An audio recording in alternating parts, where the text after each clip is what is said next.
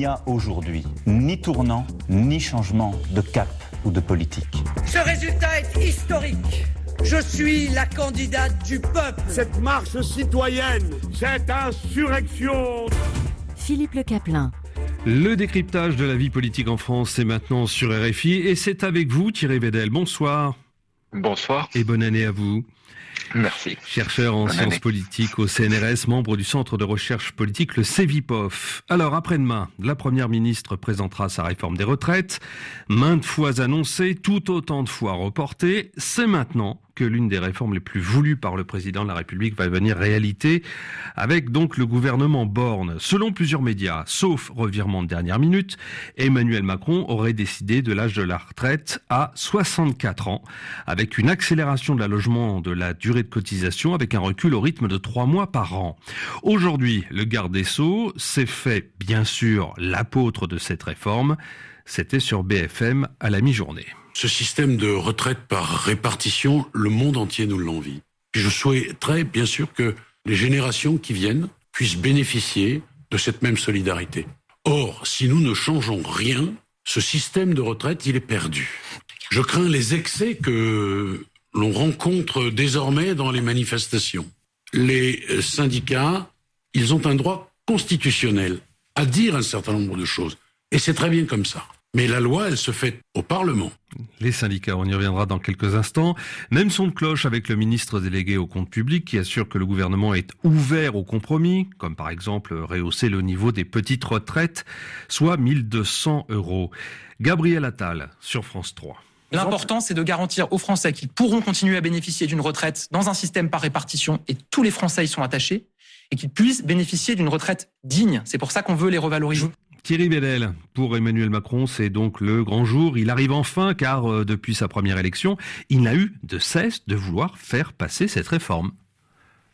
Tout à fait. Et euh, au passage, je rappelle qu'il y avait déjà un premier projet lors du précédent quinquennat, mais là, on vantait le système de la retraite à points. Je ne sais pas si on s'en souvient encore.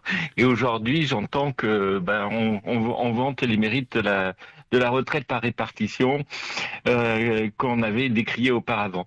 Donc en effet, euh, visiblement, c'est un objectif euh, principal pour le gouvernement et pour le président de la République ça peut paraître un petit peu étonnant euh, qu'il se focalise à ce point sur cette réforme à un moment où il y a énormément de défis dans la société, le défi, le réchauffement climatique, la situation des services publics et la question du pouvoir d'achat. Hein, qui, qui préoccupe beaucoup de Français. Et d'ailleurs, dans toutes les enquêtes, on voit que c'est le sujet qui important pour euh, la plupart des, des, Français, c'est le pouvoir d'achat avant même cette question des retraites. Et pourquoi c'est une réforme emblématique à ce point pour, euh, pour Emmanuel Macron? Il veut laisser cette trace dans l'histoire? Bah, bah, Personnellement, j'ai un petit peu de mal à l'expliquer. Encore une fois, il me semble qu'il y a des défis euh, gigantesques hein, devant nous, qui sont des défis sociétaux. Euh, celui du réchauffement climatique est quand même euh, considérable, et ça appelle peut-être d'ailleurs une, une, une, refonte de nos modes de pensée, qu'on révise les modèles de l'action publique. Hein. Et, et, et, là, on a l'impression qu'on va se focaliser sur une, une réforme qui apparaît euh, pour beaucoup inutile, euh, injuste, euh, qui financièrement n'est pas forcément nécessaire. Et donc on a un petit peu de mal à comprendre cette focalisation. Alors pour faire voter cette réforme des retraites, euh, dépourvue de majorité absolue au Palais Bourbon, euh, le camp présidentiel a œuvré pour convaincre les conservateurs, en particulier les républicains, du bien fondé de ce projet. Et de fait, dans le journal du dimanche aujourd'hui, le nouveau président de LR, le député Éric Ciotti, déclare, je le cite, pouvoir voter une réforme juste qui sauve notre système de retraite par répartition. Et sur France Info, le député LR, Alexandre Vincendet, disait ceci ce matin.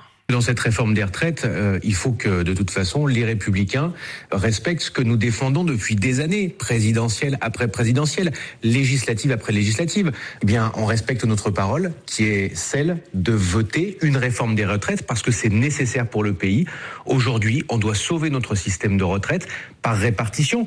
Il est extrêmement déficitaire, en tout cas il va le devenir de plus en plus. Nous nous battrons pour que nous puissions voter cette réforme des retraites. Moi je suis sur cette ligne depuis le début, je suis même sur une ligne de co-construction pour euh, l'intérêt du pays. Il faut sortir des querelles partisanes sur ces questions-là. Le LR Alexandre Vincent les républicains qui ont fait moins de 5% à la dernière présidentielle et qui se retrouvent finalement, Thierry Vedel, dans la position de faiseur de roi. Oui, tout à fait. Une position d'arbitre, euh, alors même euh, qu'ils ont été extrêmement affaiblis après la dernière présidentielle, qu'ils ont perdu beaucoup de députés aux législatives. Mais néanmoins, ils ont un nombre suffisant de députés pour constituer une majorité qui fera passer ou, non euh, cette réforme des retraites. Alors, ce qui est vrai, c'est que les républicains, là, pour le coup, ont une vraie constante c'est-à-dire qu'ils sont attachés depuis très longtemps à une réforme des retraites, à un allongement de la durée euh, de, cotisation. Euh, donc euh, là, il y a une vraie cohérence. Hein. mais c'est tout à fait paradoxal pour, en effet, qu'ils se retrouvent en position de force, en position d'arbitre, alors même qu'ils ont été affaiblis sur le plan électoral. Et ça veut dire aussi que la Macronie, dans le même temps, réussit enfin à obtenir une convergence avec la droite.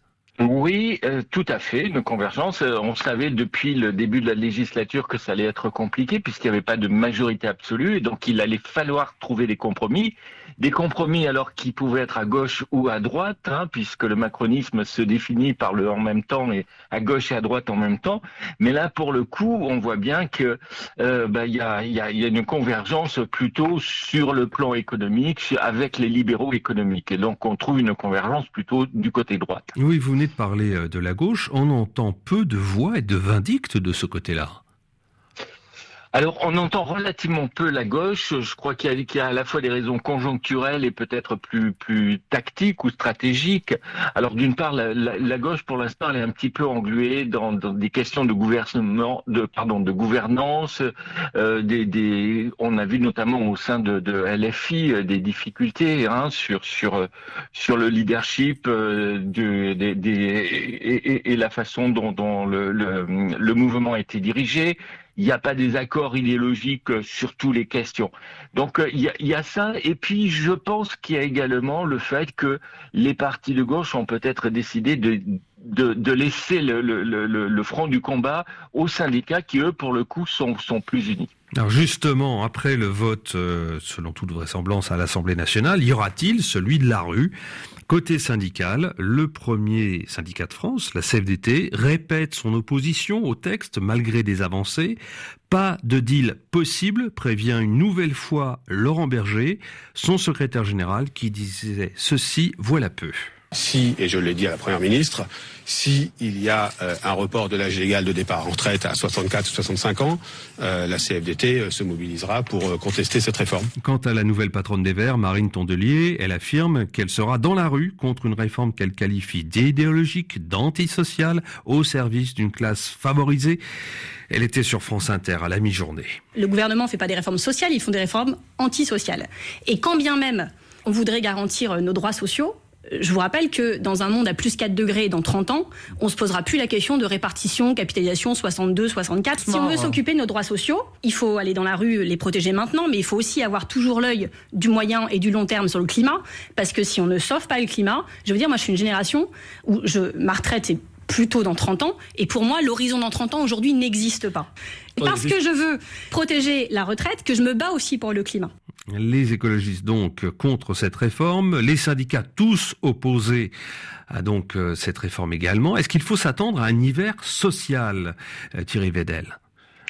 C'est une possibilité. Les syndicats sont très remontés et euh, fait notable, ils sont relativement et même assez unis, alors que dans le passé ils ont été relativement désunis euh, et pas toujours d'accord sur la stratégie à suivre et sur sur la façon d'aborder les enjeux sociaux. Donc en effet, les syndicats ont, sont décidés à se mobiliser, à mobiliser leurs troupes. Alors ensuite, c'est vrai qu'ils sont affaiblis hein, par rapport à, une dizaine ou une quinzaine d'années, mais néanmoins, on peut penser que sur ce sujet-là, qui, touche beaucoup de Français et qui semble focaliser une certaine opposition, eh bien, ils, y Cela dit, euh, hier, il y avait... Euh, un, appel à manifester des gilets jaunes qui finalement a fait a fait flop. Donc en tout cas pour l'instant il n'y a a pas de grand soir. Oui, enfin, faut, faut, faut se méfier hein, de, de, ces indices. C'est toujours difficile. Les gilets jaunes, on les anticipait pas avant euh, de 2018. Personne ne les attendait. Euh, depuis euh, deux ou trois ans, ils essaient de faire, faire vivre le, le mouvement. Hier, il y a une, euh, oui, hier, il y a une manifestation, mais quasiment tous les mois, il y a une petite manifestation de gilets jaunes qui continue à porter la flamme. Mais, mais je crois que, oui, pardon. Non, non, et qui appelle, qui oui, oui, je crois qu'il faut regarder plus... de, de réforme. Et tout à l'heure, vous en parliez euh, peut-être que vous pouvez nous, nous détailler, euh, Thierry Bédel. Euh, vous disiez, il faut avoir une réflexion sur la manière de réformer la vie publique en France. Vous voulez dire quoi?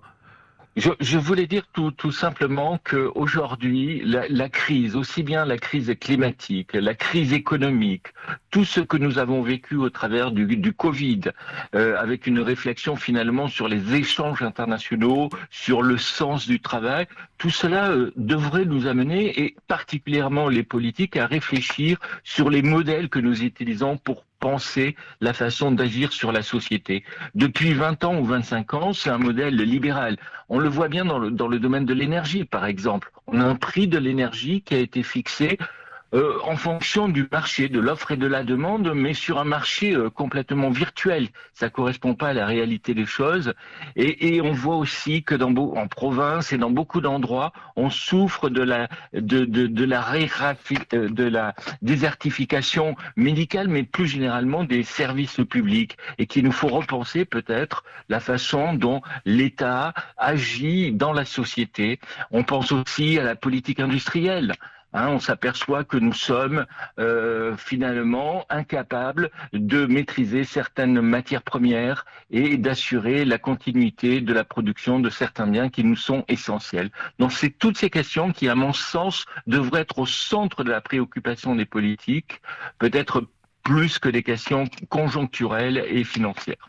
Merci pour cette analyse et ces commentaires, Thierry Vedel, chercheur en sciences politiques au CNRS et membre du Centre de recherche politique et le CEVIPOF. C'était Dimanche politique sur RFI.